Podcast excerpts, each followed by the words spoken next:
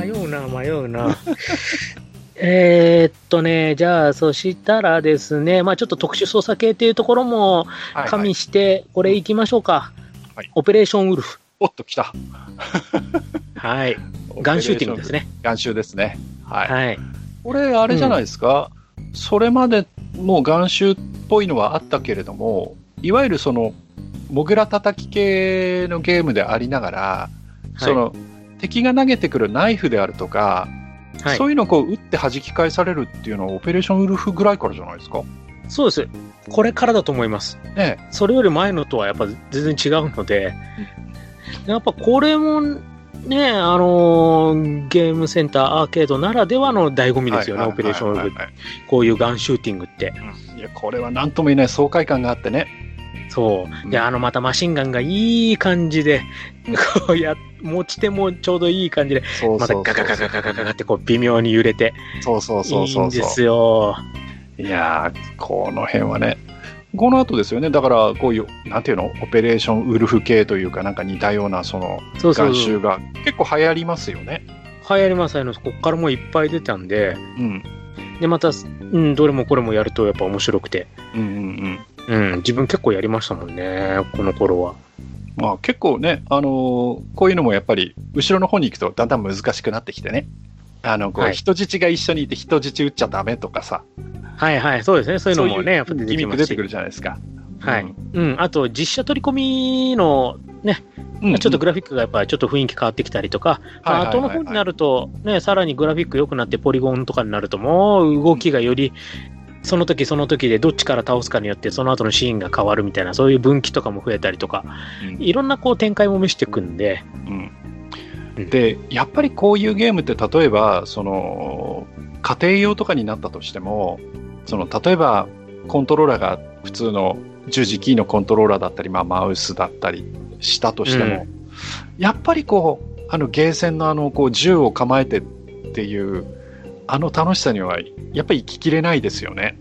そうですね。うん。だからやっぱりこの手のゲーム、家庭用でもやっぱり専用のコントローラー、いややっぱり銃買っちゃいますから、うん。うん、でもね、対応してるのがそんなになかったりとかして、すぐね、うん。使えなくなっちゃったりとかなるんですけど、ね、それこそあのいわゆる光線銃セット的なやつだと液晶テレビじゃダメですもんね。もう今そうなんですよね、うんうん。もう。で、逆に今、ね、せっかく、こう、Wii のリモコンとか、Nintendo Switch のジョイコンとかあるのに、はいあんまりこういうの出てくれないのがね、ちょっとね、個人的な不満なんですよあね。あ、なるほどね。うんもっと出てもいいのにって 思っちゃうんですけど、そうですね。別にその、何でしたっけ？スカイ、スカイウォートソードみたいな、あの、うん、ね。剣振る振るんじゃないんだよなーってうんうんうん思っちゃうんですよね。そういうのがね、あるわけだから、銃構えてぶっ放すもあってもいいはずなんですけどね。ね、うんなんか意外と出ないんですよね。まあ、その辺は、どう、うんどうしてなんのかな。ちょっと、うんちょっと不満なんですけどね、うんその辺ね。だから、このね、オペレーションウルフとか、この頃からのね、うん流れで出てくれればいいのにとか思っちゃうんですけど、やっぱり、この辺は、やっぱこう、銃構えたいですよね。構えたいですね、やっぱね。うん。えー構えて狙ってっていう感じでやっぱやりたいですもんね。あ、あとね、もう一本、もう一本だけ、うんもう一本、最後にちょっともう一本だけいはいはい。あのーお金がなくて貧乏な時に、でも1ゲーム長く遊べるからちょっとやろうかなっていうゲームがこの頃出てるんですよ。はいはい。わかります？うどれだろ難易度がすごい低くて、うはい。もうこの技さえ知ってればラスボスまでクリアできるっおっとていう、なんだろそうういう、なんでしょう、なんでしょう、この頃。えー、なんだろうな。えっ、とね、ちゃんとね、80、あれ、な7だったかな？はいうん、87年にありますね。お、なんだろう。あ、全然わかんないな。カルノフとかその辺ですか？いやいや、カルノフ難しいですよ、後半。あ、そっかそっか。うん前半はいいですけど、後半、はいはいはいあれ、激烈にうん、難易度上がりますから。うんあれどれだろう？ダブルドラゴンですよ。そっかそっか。肘打ちか。肘打ちですよ。そうかそうか、そうですね。流行りませんでした？このゲーム。肘打ちね。肘、肘打ちがあればいいっていうね。そう。うんうんうんうん。肘打ち、すごい流行ったんですよ。はいはいはいはい。ひたすら強いんだよね、肘打ちが。そう。うん。あの、ちょっと知らない人のために簡単に言いますと、ダブルドラゴンって、あの、いわゆるこう、ベルトスクロールアクションのね、そうですねゲームで、こはい。う。はい。で、いろんな、こう、主人公は、一応パンチとかキックとか、うんいろんな技持ってるんですけど、はい。その中の一つに肘打ちっていうのがありまして、これがやたら強いんですよね。で、なんか、攻撃判定が多分飛び出てるんですかね、あれ。うん。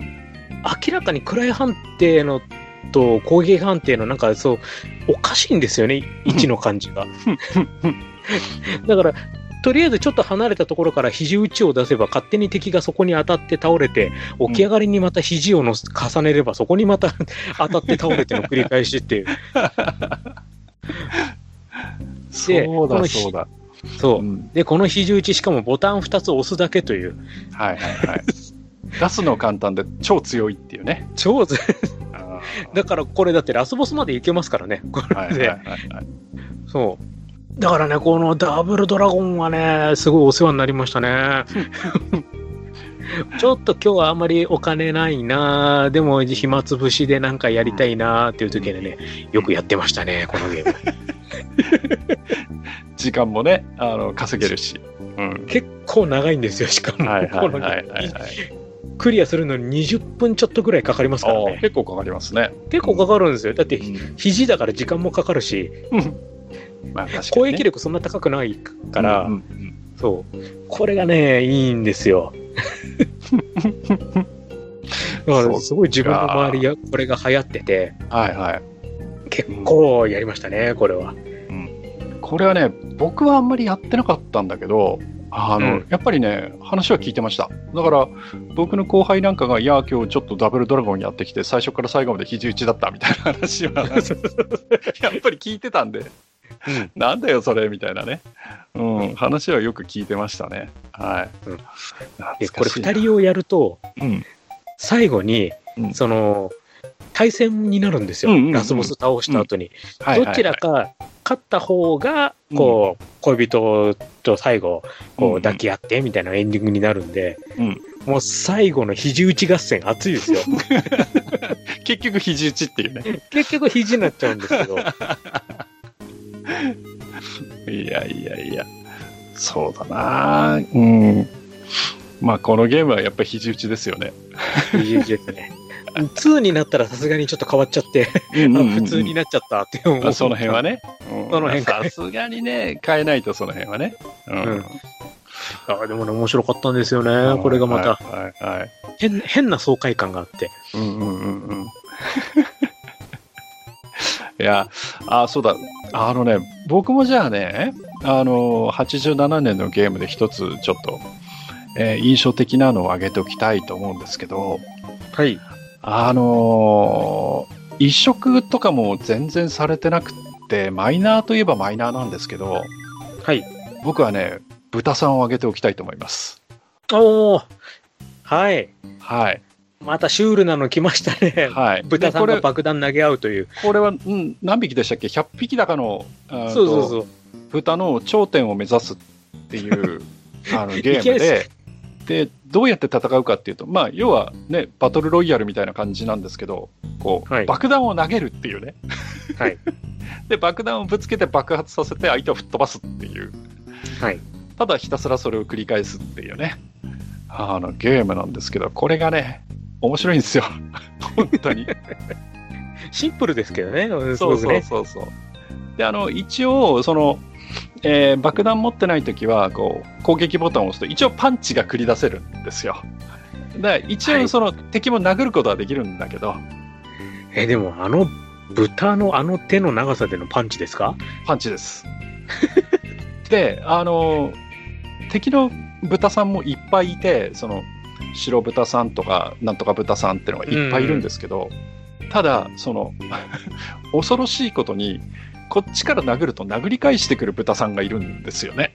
ああ、なるでね、黒豚さんとかはね、確かね、こっちが殴ると殴り返してきてずっと殴られるっていうね。あで、こう、殴られると、その顔がその泣き顔になって動けないんですよ、殴られてる間。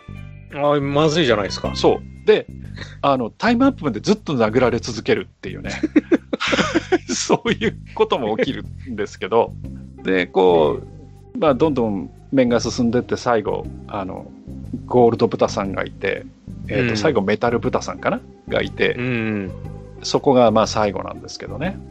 で、これもやっぱりその2人同時プレイができて、うん。ダブルダブルドラゴンと一緒っすよ。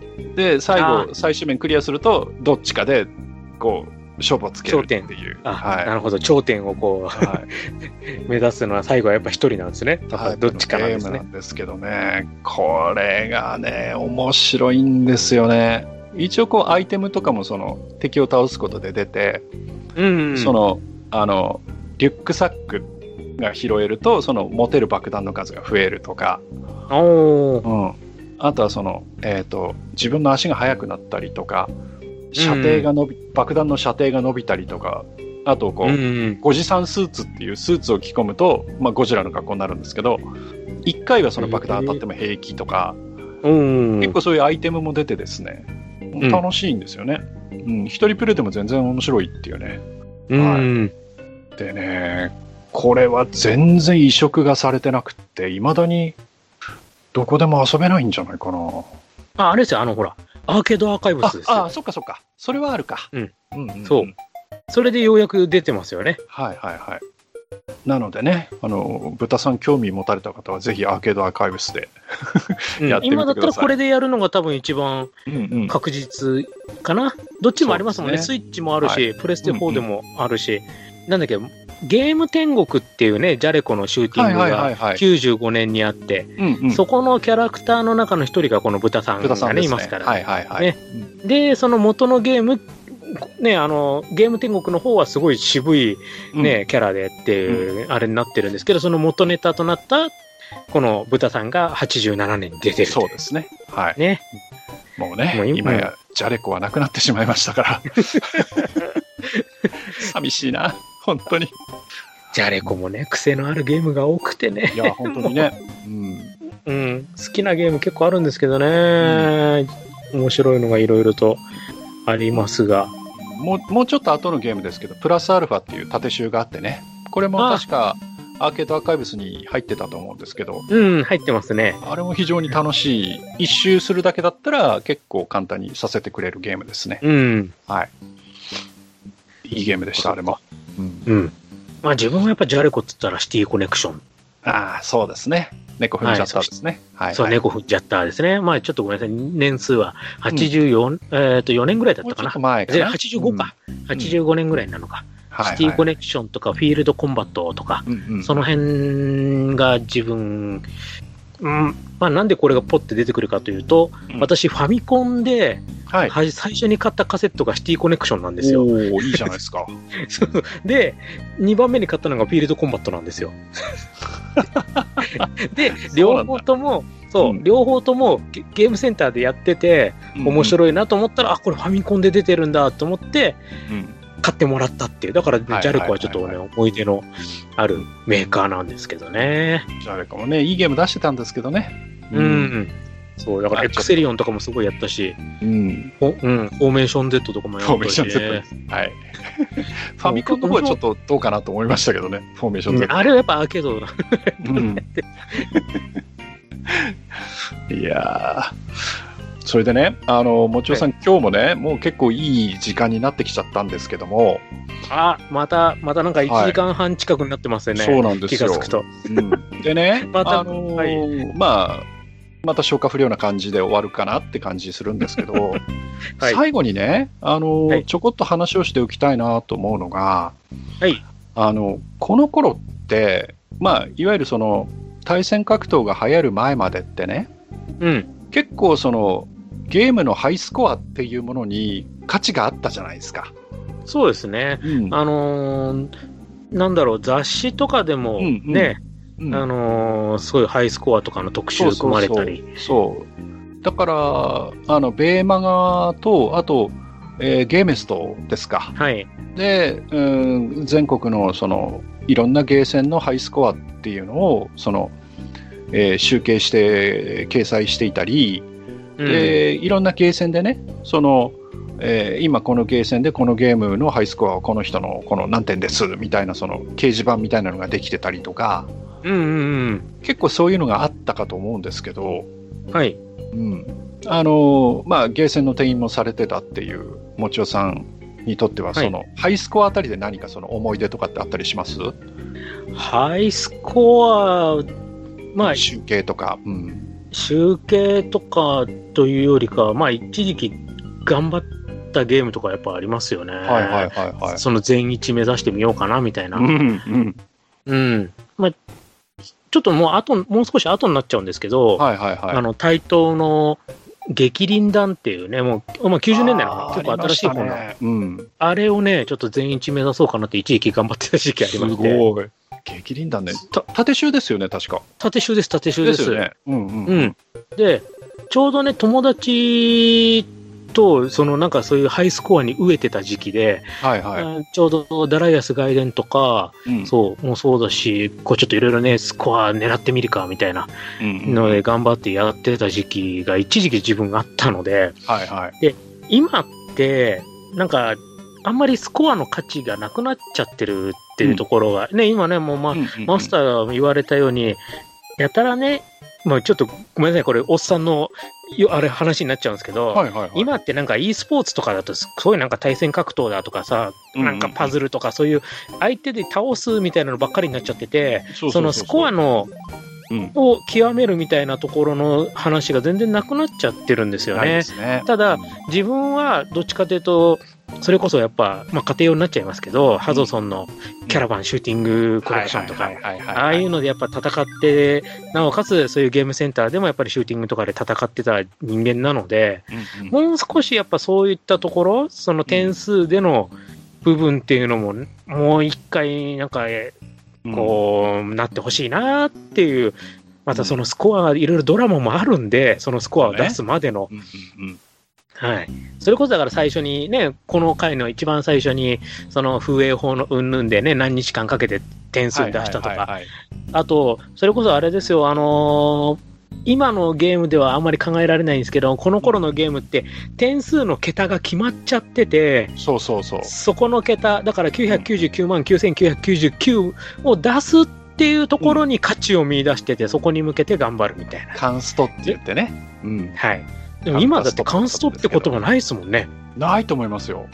だからそれも寂しくて、その、うんカンスト目指してやろうっていう、はいはいはい。そういうなんか文化もなんか廃れちゃったし、うんうんうんだから本当なんか、その、ハイスコアとか、ぜひね、好き、本当にそのゲーム好きだったらちょっとそこまでやってみてもらいたいなっていうのは思うんですよね。いや、本当にね。うん。はい。ハイスコアに関してはね、あの、僕はいくつか思い出があって、はい。いつも行ってた、その、ゲームセンターにその、ハイスコアを張り出すための、そのスコアボードがあって、はい。でね、お店の方で、要はその、7セグのその、えっ、と、LED みたい、LED のあの、数字みたいな、こう、数字がポッポッポッポッと書いてある紙っていうのはもともと、その、ゲーセンに用意してあって、うんうん。そこう塗りつぶしていけばいいようになってたんですよ。ただ、うんその、それが何のゲームかっていうのは別にその、用意して書かなきゃいけなくって。で、ただその、マジックとかでね、ゲームの名前を例えばね、ダライアスとか、なんとかあって、うん書いたりするするのってこう、味気ないじゃないですか。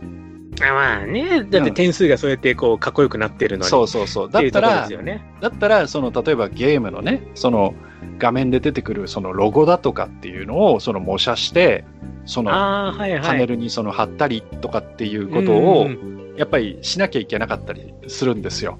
うんうん。うんしなきゃいけないっていうか、その方がかっこいいよね、みたいな話になるわけじゃないですか。はいはい。だからね、僕いくつかね、そのゲーセンに貼るための、その、なんていうの？その、ゲームのロゴの、こう、札みたいなのをね、いくつか作りましたね。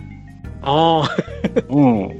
だからね、本当覚えてるのは、それこそ僕はワルキューレ大好きだったんで、ワルキューレの伝説は自分でそのロゴを画用紙切ってね、色塗って作ってね、持ってったりとかして、うん、やったりっていうこともあったし、うん。あとその、僕が行ってた、その頃、学生時代僕が行ってたゲーセンは、あの、ベーマガにスコアが載ってるゲーセンだったんですよ。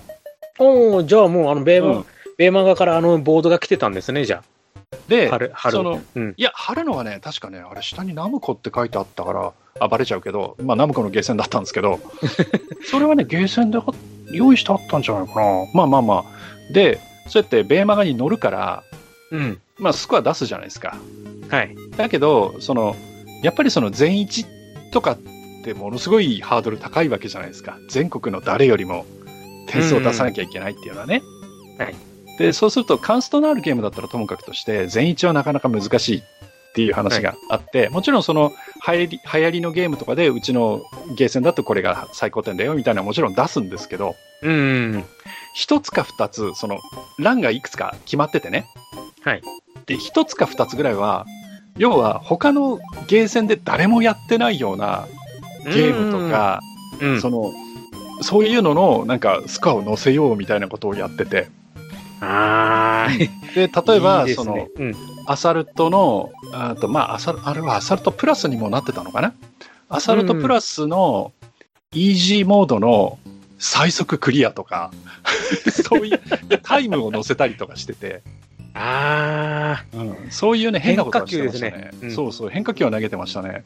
う。うんで、その、他の、他のところで誰もそういうことやってないけど、おお、俺全国1位みたいなことやってて。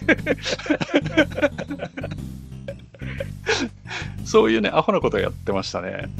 でもね、あの、まあ、効か不幸か、僕はね、あの、何人か実際に、あの、いろんなゲームで全国1位を取ってた人を知ってたりとか、あのうん、プレイを見せてもらったことがあるんですけど、うんあの、人間やめてるね。本当に。うん。うん。ですよ。うん。うん。あの、全一取るような人たちはね、ちょっとおか、おかしいっていうかね、すごい。なんかもう、うん。ああ、もうね、あすげえなと思って見ましたけどね。本当に。そう、もうやっぱこう、ね、常人離れしたはい。部分はやっぱありますからね。やっぱ。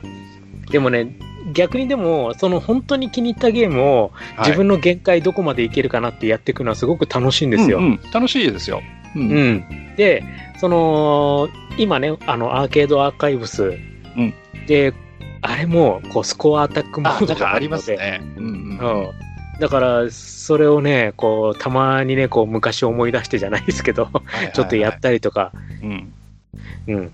あの、ネオジオのオーバートップっていうレースゲームはいはい。あるんですけど、はいそれの、えっ、と、プレステ4版のうんちょっとタイムアタックを、はいつい最近、また、やってるんですか？ちょっとやって、やってて、今、21位まで来たんですけどおす、ごいすごいすごい。そ、そっから先全然いけなくなっちゃって、はいはい。ああ、もう昔もうちょっとタイム出たのにとか思いながら、うんでもやっぱ楽しいっすよ。うんい。や、本当にね。いやそれこそ、ベーマガでね、見てね、それこそアウトランの、その、何コースのタイムとか出てて、いや、そんなタイム出ねえよとか言いながらさ、こう、ちょっとでも近づけようと思ってやったりとかね、うん。やりましたもん、やっぱり。うんそう、だから、いぜひね、いあのい昔のゲームじゃなくて今のゲームでもいいから、うんうんそういう楽しみもたまにはね、やってほしいなと思いますよね。まあそうですよね。ただね、今はね、チートとかがあるから、まあ難しいところあるけどね。う。うんん。まあ、ちょっと本当に自己満足に近い世界にはなってくるんですけど、そうそうそうそう。うん、でも、このゲームだったら負けないっていうのを一本でも持ってると、それだけでも自信になりますから、まあ確かにね。うんここまで自分はやったんだっていう、そういうのを、こうなんかね、いろんな、こう、支えになりますからね。もうアホみたいに激輪弾やりましたから。激輪弾ね。また難しいゲーム頑張ったんですね。いや、あれもいろいろ隠し実はあったりとかしてて、ああ、なるほどね。そうそう、すぐ倒さないで後で倒すと、そう、まあ一番有名、わかりやすいので言うと、二面の中ボスとかがいい例なんですけど、うん。速攻で倒すと簡単に倒せるんですけど、わざと倒さないで、うん。こう、粘ると、その、二面の中ボスって戦車なんですけど、はいはい。戦車が後ろに下がっていきながら、こう、途中の、あの、背景にある家を壊したりして、そこから点数になっていくとか、そういうのも、こういろいろ調べたりとかしてやっていくのがすごい楽しくて。なるほどね。ううん。僕はやっぱりね、どっちかっていうと、その、まあ、下手くそだったっていうのもあるんだけど、うん。その、ハイスコアを極めるっていうよりは、なんかその、例えば縛りプレイとか、うん。うん。なんかそういう方をやったりとかね、あの、ドラゴンスピリットで、あのもちろん一面からでね、あれ面セレクトできちゃうんで、ニューバージョンだと。で、はいはい。うん、一面から普通にやって、パワーアップなしでクリアとかね。うん、おー。そういうことを頑張ってみたりとかはやりましたけどね。うんうん。なかなかハイスコアっていうのは運も絡むから、そうなんですよね。そうそう。特に、あのーエンディングのあるゲームとかだと、その前どっかでその残機アタックをかけて、その残機がある限り点数稼いでわざと死んで前に戻って、また点数稼いでわざと死んで戻ってっていうのを繰り返さないと点数が出ないみたいなところがあって、じゃあ、はいはい。スコアで残機が増えるゲームだったらいいんだけど、ドラスピみたいなゲームだと、時期が増えるアイテムが出ないとどうしようもないっていう、もううんそこは運要素なんですよ。それがまたね、その、運がいいか悪いかっていうのはこればっかりはっていう世界ですもんそねう。だからライフのアイテムがどんだけ出るかみたいなね。そこが、その、まあ点数に当然跳ね返ってくるんで、でもそういうなんかこう、ランダム要素がある方がやってて楽しい時もありますもんね。まあ確かにそうですね。うんええ今回ずすごい出るなとかね。ええうん今日はダメだな、みたいな時もやっぱありますし。そうそうそうそう。いやいやいやいや、ハイスコアもね、なかなか、あの、突き詰めていくとなかなかきついところも出てきますけど、まあまあ、それはそれでまた楽しいところもあるんで。そううんあと、個人的に、まあ、自分直接はやってないですけど、こうはい見ててすげえなって思うのが、あの、永久パターン防止キャラを倒し続けてスコアを稼ぐみたいな。はいはいはいはい。そうん、あの、自分、例えばダライアスとか、うんダライアスのボスキャラでずっと、うそうそう、うん粘ってると、ね、永久パ防止で敵が来るけど、それも倒してさらに、みたいなのやったりとか、矢塚あと高網ですね。ですですです。うん、あの辺とかも芸術的だなと思って見てると。で、あと、あれですよ、あの、個人的にすごく覚えてるのがドラゴンバスターかな。あ、ケーブシャーク。はい。はいはいはい。そう、あれ、ケープシャークをね、もう出てくるの分かってて、それを倒し続けてみたいなやり方で、こう、ひたすら稼いだりとか。なんだっけ？なんか飛び越えてはめてどうのこうのとか、なんかありますよね。ね、ありますもんね、うんあれね。うんそう。自分はあまり詳しくないけど。うん。うん。だからそういうの考える人もすごいなと。だって永久パターンのね、防止のためにこうやって作ってるのそうで、そうそうそれを打ち破るっていう、っていうね。あ、今度あれですよね。エーパ防止の話もしましょうか。なんかとんでもないエーパ防止あったりするじゃないですか。うん。ああ、そうですね、いろいろありますもんねそりゃ殺生だわっていうようなエーパ防止もあったりするんで。うん。そういうのもいいですよね。はいね。じゃまあ、また随分喋っちゃったな、また。これ、ま、今回、えちょっと待って、は1時間半ぐらい喋ってません？もう。喋ってますよ。はい。また長長話になってしまいましたね、はいこれこれで今、まあまあ、86年の話題と、87年の話題と、まあ、あとちょっとおまけの話をしましたんで、まあ、次もしやるとしたら、88年、89年かなっていう、やっと平成に入ってくるっていうね。いや、まだ平成にも入ってない。まだ昭和の話ですからね、僕ら言ってるのは。本当にもう。しかも87年ってまだ触りですからね、これ。そうですよまだね。本当に。うんいやー、すいませんね、あの、聞いてる皆様、なんか本当にもね。うん、次あたりの話をすると何ですか？今度あの、台東が出す、あの、なんとかミニはい、そうですね。えー入ってくるようなゲームがポロポロと出てくるのかな？っていう感じですよね。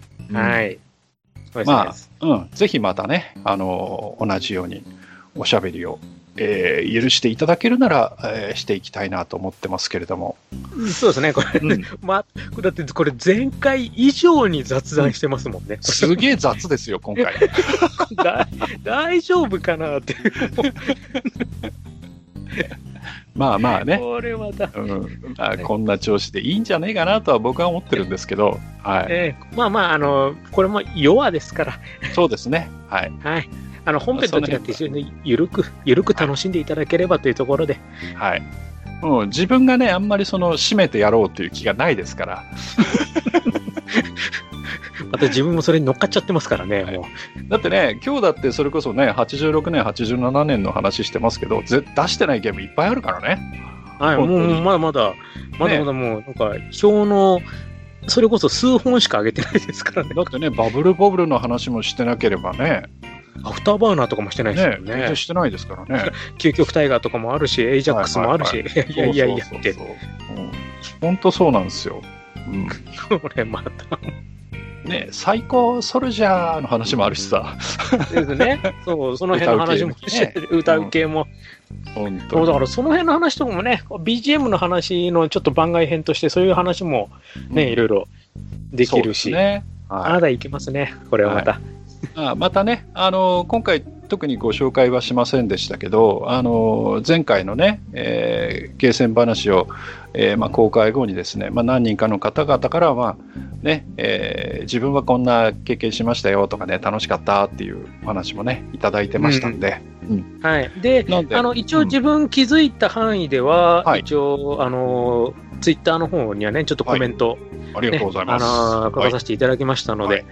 ね、もし、ね、あの、ついてないと思ったらごめんなさい、見つけきれてなかったのですいませんという感じではあるんですけど、ねできる限り見つけたところは、うんはいコメントはちょっと書きましたんで、ありがとうございます。ね、はい本来であれば私がやるべきところ、全部、もちおさんにやっていただいております。はい。いやいや、自分が楽しくなってワイワイ書いてるだけの部分はある。ね。まあ、ですんで、ね、あの、もし、えーご希望でしたらまた、えーツイートなんぞで、えー絡んでいただければ、また我々も、えーそこにさらに絡みに行きますので、ということで。はい、はいですね。はい。はい。なんかね、あの、取り留めのない話で大変恐縮なんですが、まあ、今回はね、えーこの辺で一応一回締めたいかなと、はい。はい、いうふうに思いますが、どうですか？あの、もちおさん最後に何か、その、言い残したこととか、まあ、いっぱいあると思いますけど、何かあれば、はい。えーっと、そうですね。ありすぎ、まあ、ありすぎだな。また、うんあのーまあ、許していただけるならまた次をという感じで、っていうところで。はい。うんはい。あと、あのーまあ、もしね、ツイートの方で、あの、このゲームってどうなのみたいな、こう、今回話したゲームのさらになんか、ちょっとわかんないよ、みたいなのがあったら、ね、ちょっと、ここの話ではできなかったけど、ちょっと、ツイートの方でフォローするみたいな場合もありますので、うんうん。そうですね。はい。はい。なので、まあ、あのーまあ、前回の時にはね、あの、サンダーブレードってこれだったんですか？みたいなね、そういうところがありましたね。うん。ありましたね。あと、タイトルファイトとね、タイトルファイ写真のトね、うん、いただきましたよね。ね、あの、まさか写真まで載せていただいて、あ、これこれこれこれみたいな。もうこっちがもう見てる方が嬉しくなっちゃうっていうね。そうそうそうそう。はい。だからそういうのがね、もしありましたら、ね、あの、ぜひそういうところも、あの、言っていただければね、ツイートの方で絡んでいきたいと思いますんで。そうですね。はい。あと、あの、やっぱリブルラブルはもう皆さん分かってたんだなっていう、ちょっと安心感ありましたね。そうですね。あ、よかったよかった、ね。はい。ね、家に置きたいゲゲーム機ということで、まあちょっとね、はい前回は私も、もちおさんも、リブルラブルということでね、ちょっと上げさせてもらいましたけど、うん。ちょっとね、いろいろまた悪巧みはしていきたいと思いますんで、はい。はい今後ともね、もちおさんよろしくお願いいたします。はい、よろしくお願いします。じゃあね、今回のところはこの辺で、えー終わりということにしたいと思います。えー本日ももちおさんどうもありがとうございました。はい、ありがとうございました。ではまた来週、来週じゃないけど、また次回。ですね。